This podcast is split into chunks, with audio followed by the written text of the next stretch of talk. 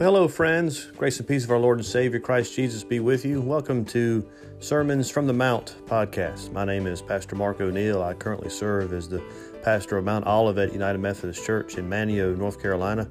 Each week, we will post here audio recordings of the sermons that I preach uh, from that church. Hope this one is a blessing to you. God bless. Take care.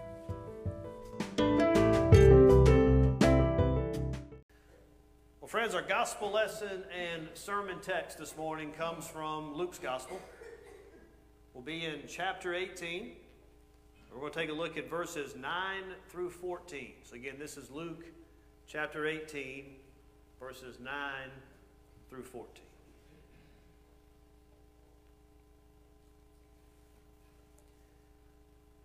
It says, He also told this parable. Again, nine times out of ten in the Gospels, who is He? Jesus. He also told this parable to some who trusted in themselves that they were righteous and treated others with contempt. Two men went up into the temple to pray, one a Pharisee and the other a tax collector. The Pharisee, standing by himself, prayed thus God, I thank you that I am not like other men, extortioners, unjust, adulterers, or even like this tax collector. I fast twice a week. I give tithes of all that I get. But the tax collector, standing far off, would not even lift up his eyes to heaven, but beat his breast, saying, God, be merciful to me, a sinner. I tell you, this man went down to his house justified rather than the other. For everyone who exalts himself will be humbled but the one who humbles himself will be exalted. My friends, this is the word of God for you and I, the children of God. Thanks be to God. Well, friends, this past Wednesday night at our Gospel of Jesus uh, Bible study, we talked a little bit about the story of the ten lepers. And I told the group uh, that night that this is actually one of my favorite stories in the Bible because for us it contains what is somewhat of a hidden message. But just as a refresher for all of us, ten lepers see Jesus from a distance. All ten lepers cry out to Jesus for mercy. Jesus then tells all ten to go and show themselves to the priest. Now, the reason why Jesus said this was that the priest was the only one that could say that they were, in fact, cleansed of their leprosy, which would then allow them to get back into town and start hanging out with the rest of the community. Up to this point, they had to be on the outskirts of the city gates. Now, all ten then head to the priest, just like Jesus instructed him. And as they were walking, all ten were made clean. All ten. But only one turned back. Only one began praising God with a loud voice. Only one fell at Jesus' feet. Only one gave thanks to Jesus for his mercy and for the cleansing bestowed upon him. And so then, to this one, and only to this one, did Jesus then say, Rise and go on your way. Your faith has made you whole. Other translations will say, Your faith has made you well, or Your faith has healed you, or Your faith has saved you, or Your faith has restored you.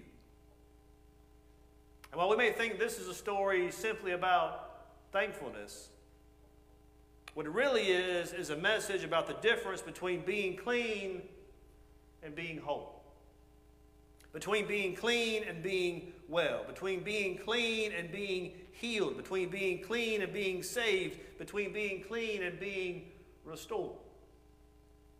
And what is that difference? It's an understanding faith.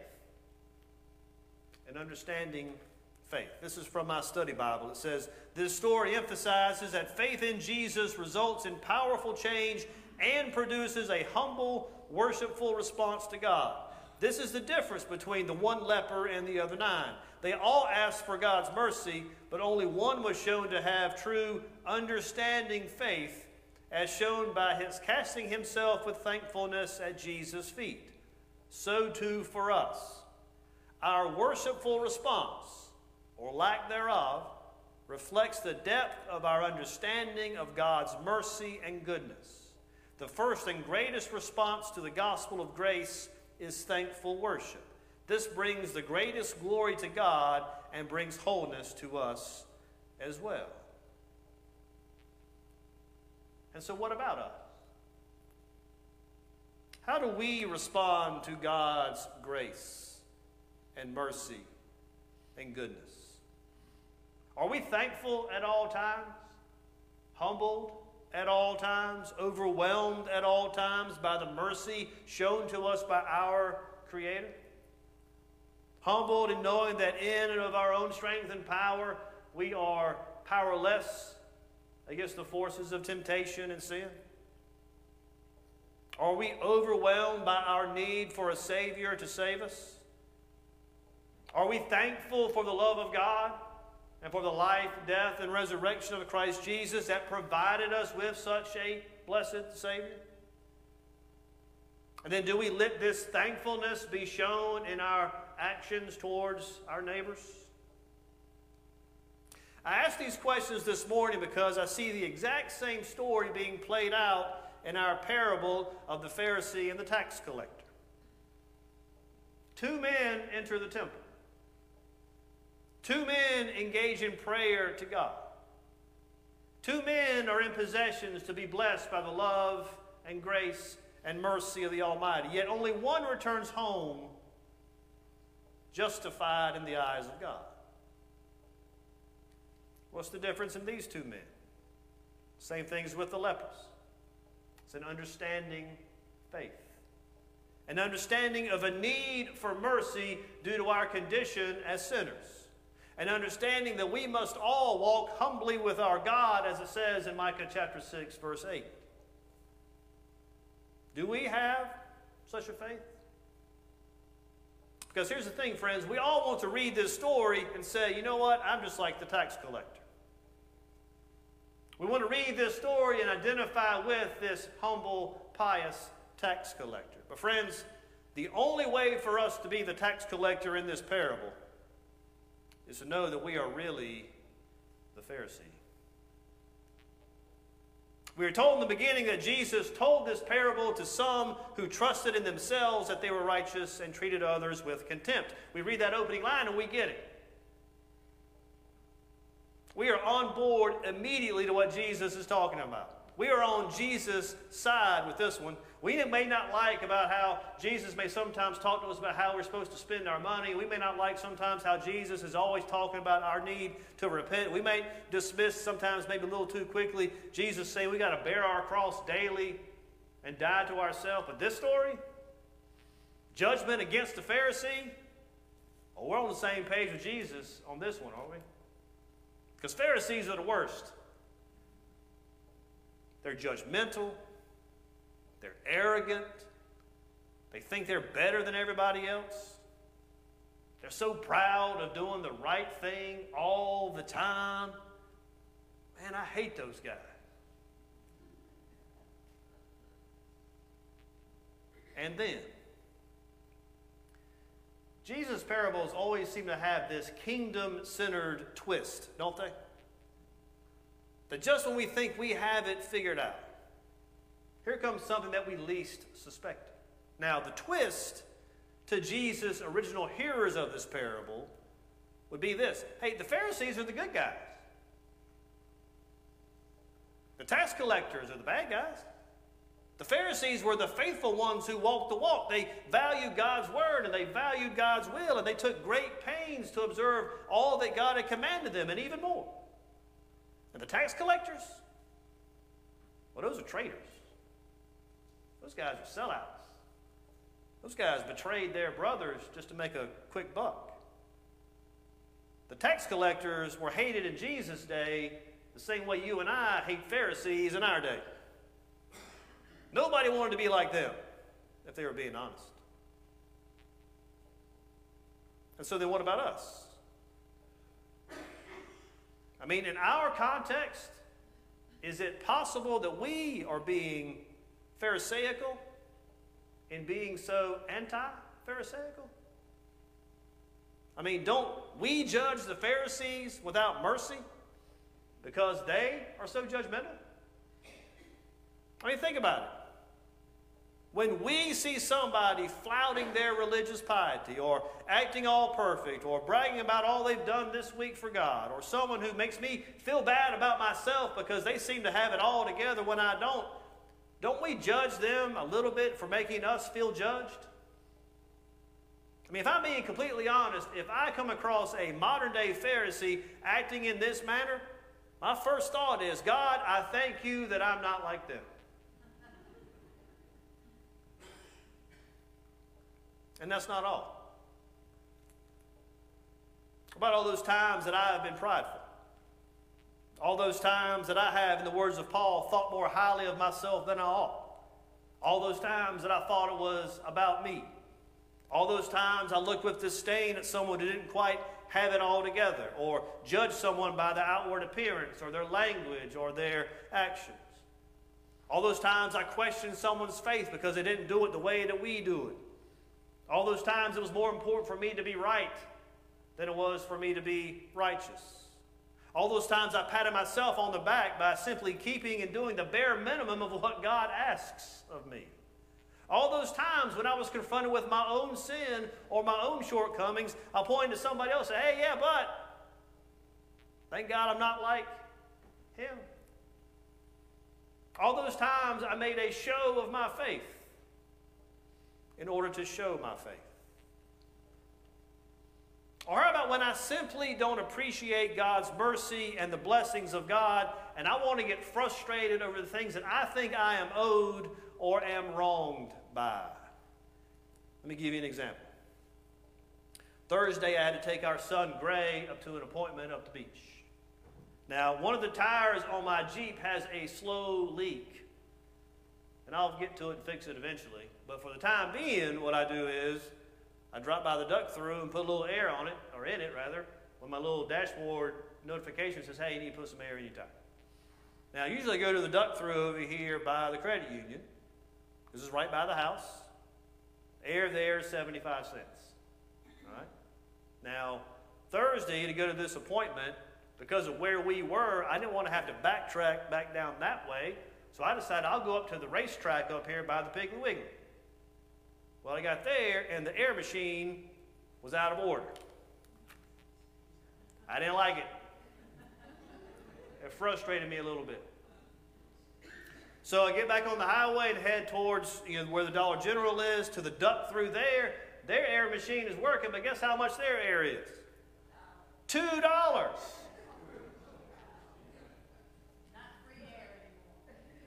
Well, see, that's what frustrated me even more. Because at Wally's filling station in the Andy Griffith show, water and air is free. So I put my $2 in, I get air up the tire. But then, once I get across the bridge, over there near Oceans East, I think, a big, giant yellow sign that says what? Free air. And I was hot. How dare they? My mind raced over the unfairness of it all, of how I had been wronged and what contempt and judgment I felt to the owners of the Duck Thrus and racetracks and all here on our island. But you know what didn't go through my mind? The blessing of being able to afford that $2 air. The blessing of being able to afford to put gas in my car. The blessing of being able to afford a car at all. The blessing of having a healthy child in the passenger seat beside me. The blessing of being in a flexible work environment where I could take time off to take my son to his appointment. I didn't think about any of those blessings. Only about how unfair it was, this situation I found myself in. Does anyone else relate to any of those statements?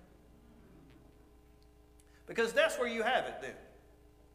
This parable is speaking directly to us. I know it is speaking directly to me. And it doesn't pat me on the back to tell me what a good tax collector I am It doesn't ask me to pause a minute and give thanks that I'm not like the Pharisee. No, friend, I am the Pharisee. This parable is spoken to me and against me. Jesus is talking to us, friends. I know he's talking to me. And now I'm the audience that he's addressing, as verse 9 says. But more than just addressing, friends, Jesus is accusing me, and Jesus is convicting me, and Jesus is humbling me because, yes, I am the Pharisee. And so, humbled by my Lord's rebuke, I lower my head a little bit because, well, now I am like the tax collector who says in verse 13, God be merciful to me, a sinner. Now I'm like Peter in Luke chapter 5, verse 8, when he lowers his head and says, Go away from me, Lord, for I am a sinful man. Now I'm like the prophet Isaiah in his book, chapter 6, verse 5, when he says, I am doomed, for I am a sinful man. And I find myself backing away a little bit embarrassed. Cheeks flushed in shame as I try to escape through the back door because nobody likes the Pharisees. They're the worst. And now I am one of them. Lord, have mercy. Christ, have mercy. Lord, have mercy. And He does. He does. He does. You see, friends, it is in the moment of being put in our place and being humbled that we find ourselves right where God wants us, ready to receive the undeserved mercy that God longs to give. And if we can get to the place where we are thinking and feeling and saying, God be merciful to me, then we have come to the very first vital step of this parable. The second vital step is this realizing that God does have mercy, that God is merciful that the one who was humbled before the Lord in our story did not go home ashamed and did not go home judged. He went home justified, it tells us. He went home righteous. He went home with a righteousness which was not his own. He went home with a righteousness imputed to him from without. He went home, friends, with the righteousness of Christ. And so can we. This is good news, friend. From one of my commentaries, Jesus is not calling us to a plan of moral improvement or a list of wrong behaviors to avoid, but rather to the one thing that we can all pursue, no matter our brokenness or failures, to humble ourselves before God and call upon His mercy. This alone will result in justification, which is another way to describe the gospel of freely entering the kingdom and inheriting eternal life. Meaning what? There is not a saint without a past or a sinner without a future. You ever heard that before? Why? Because of God's mercy offered to all of us. St. Francis de Sales, who lived from 1567 to 1622, said, The day that is past ought not to judge the present day, nor the present day judge that which is past. It is only the last day that judges all. So let's go back now to the beginning of this message. Are you willing to humble yourself before the Lord? To find and admit of those places in your life that need to be straightened? To find and admit of those places where your relationship with God needs to be strengthened and then to fall at Jesus' feet asking for mercy. And then, when that mercy and love and grace and strength and joy is offered, and it will be, how will you respond? In thankfulness or arrogance? In service or in pride? With grace or with judgment? Are you content with just the outward appearance of being clean? Or, friends, do you really want to be made well, whole, saved, healed, and restored? Yes, friends. The only way to be the tax collector in the parable is to know that you are really the Pharisee. But when you feel judged as the Pharisee, you will find mercy as the tax collector. For everyone who exalts himself will be humble, but the one who humbles himself will be exalted. May it be so with us. In the name of the Father, Son, and Holy Spirit. Amen.